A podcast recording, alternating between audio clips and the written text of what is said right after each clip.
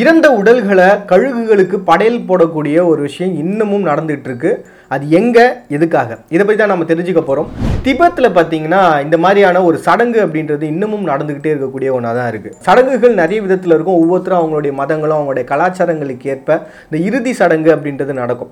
So அப்படி பார்த்தீங்கன்னா திபெத்தில் இருக்கக்கூடியவங்க யாராவது இறந்துட்டாங்க அப்படின்னா என்ன பண்ணுவாங்கன்னா ரெண்டு நாட்கு அங்கே வந்து மக்களுடைய பார்வைக்கு அவங்க வந்து உட்கார வச்சுருப்பாங்க அப்படி உட்கார வச்சதுக்கு அப்புறம் ஒரு குறிப்பிட்ட நாளுக்கு அப்புறம் என்ன பண்ணுறாங்க அப்படின்னா அவங்களுடைய முதுகு தண்டு இருக்கு இல்லையா? அந்த முதுகு தண்டை வெட்டிடுறாங்க.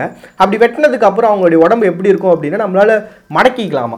ஸோ அந்த மாதிரி அவங்க மடக்கிட்டு அவங்க வந்து துணியால் சுற்றி ஒரு பேக்கில் அவங்கள வந்து உள்ளே வச்சிடுறாங்க. வச்சதுக்கப்புறம் அந்த வீட்டில் அவங்களுக்கு ரொம்ப க்ளோஸாக இருக்கக்கூடிய ஒரு பர்சன் அவங்கள வந்து முதுகில் சுமக்க ஆரம்பிக்கிறாங்க. இது வந்து ஒரு பயணம் மாதிரி அவங்க மேற்கொள்கிறாங்க கடைசியாக பார்த்தீங்கன்னா ஒரு மலைக்கு மேலே இருக்கக்கூடிய ஒரு பள்ளத்தாக்கு பகுதிக்கு இந்த உடம்பு வந்து கொண்டு போகிறேன் கொண்டு போனதுக்கப்புறம் என்ன பண்ணுறாங்க அப்படின்னா அந்த உடம்பை வந்து இறைவன்கிட்ட வந்து வேண்டிக்கிட்டு உடம்பை வந்து ஒவ்வொரு துண்டாக வெட்ட ஆரம்பிக்கிறாங்க. நிறைய துண்டுகளாக வெட்டினதுக்கப்புறம் அந்த துண்டுகள் மேலே வெண்ணெயை தடவி நெருப்பு வந்து கொளுத்தி விடுறாங்க. கொஞ்ச நேரம் எரிஞ்சதுக்கப்புறம் அது அணைஞ்சு போகுது. அதுக்கப்புறம் அங்கே இருக்கக்கூடிய கழுகுகள் என்ன பண்ணுது? அந்த வந்து உடம்பு வந்து சாப்பிட ஆரம்பிக்குது.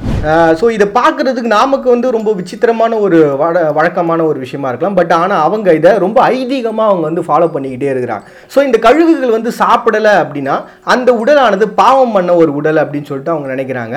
ஸோ இப்படி தான் அவங்களுடைய சடங்கு அப்படி முறை அப்படின்றது இருக்குது இந்த மாதிரி பார்த்தீங்கன்னா உலகம் முழுக்கவுமே பார்த்தீங்கன்னா ஒவ்வொருத்தரும் ஒவ்வொரு மாதிரியான மெத்தடை ஃபாலோ பண்ணுறாங்க இது வந்து ஒரு மாதிரி கொடூரமான ஒரு விஷயம் நமக்கு தோணலாம்.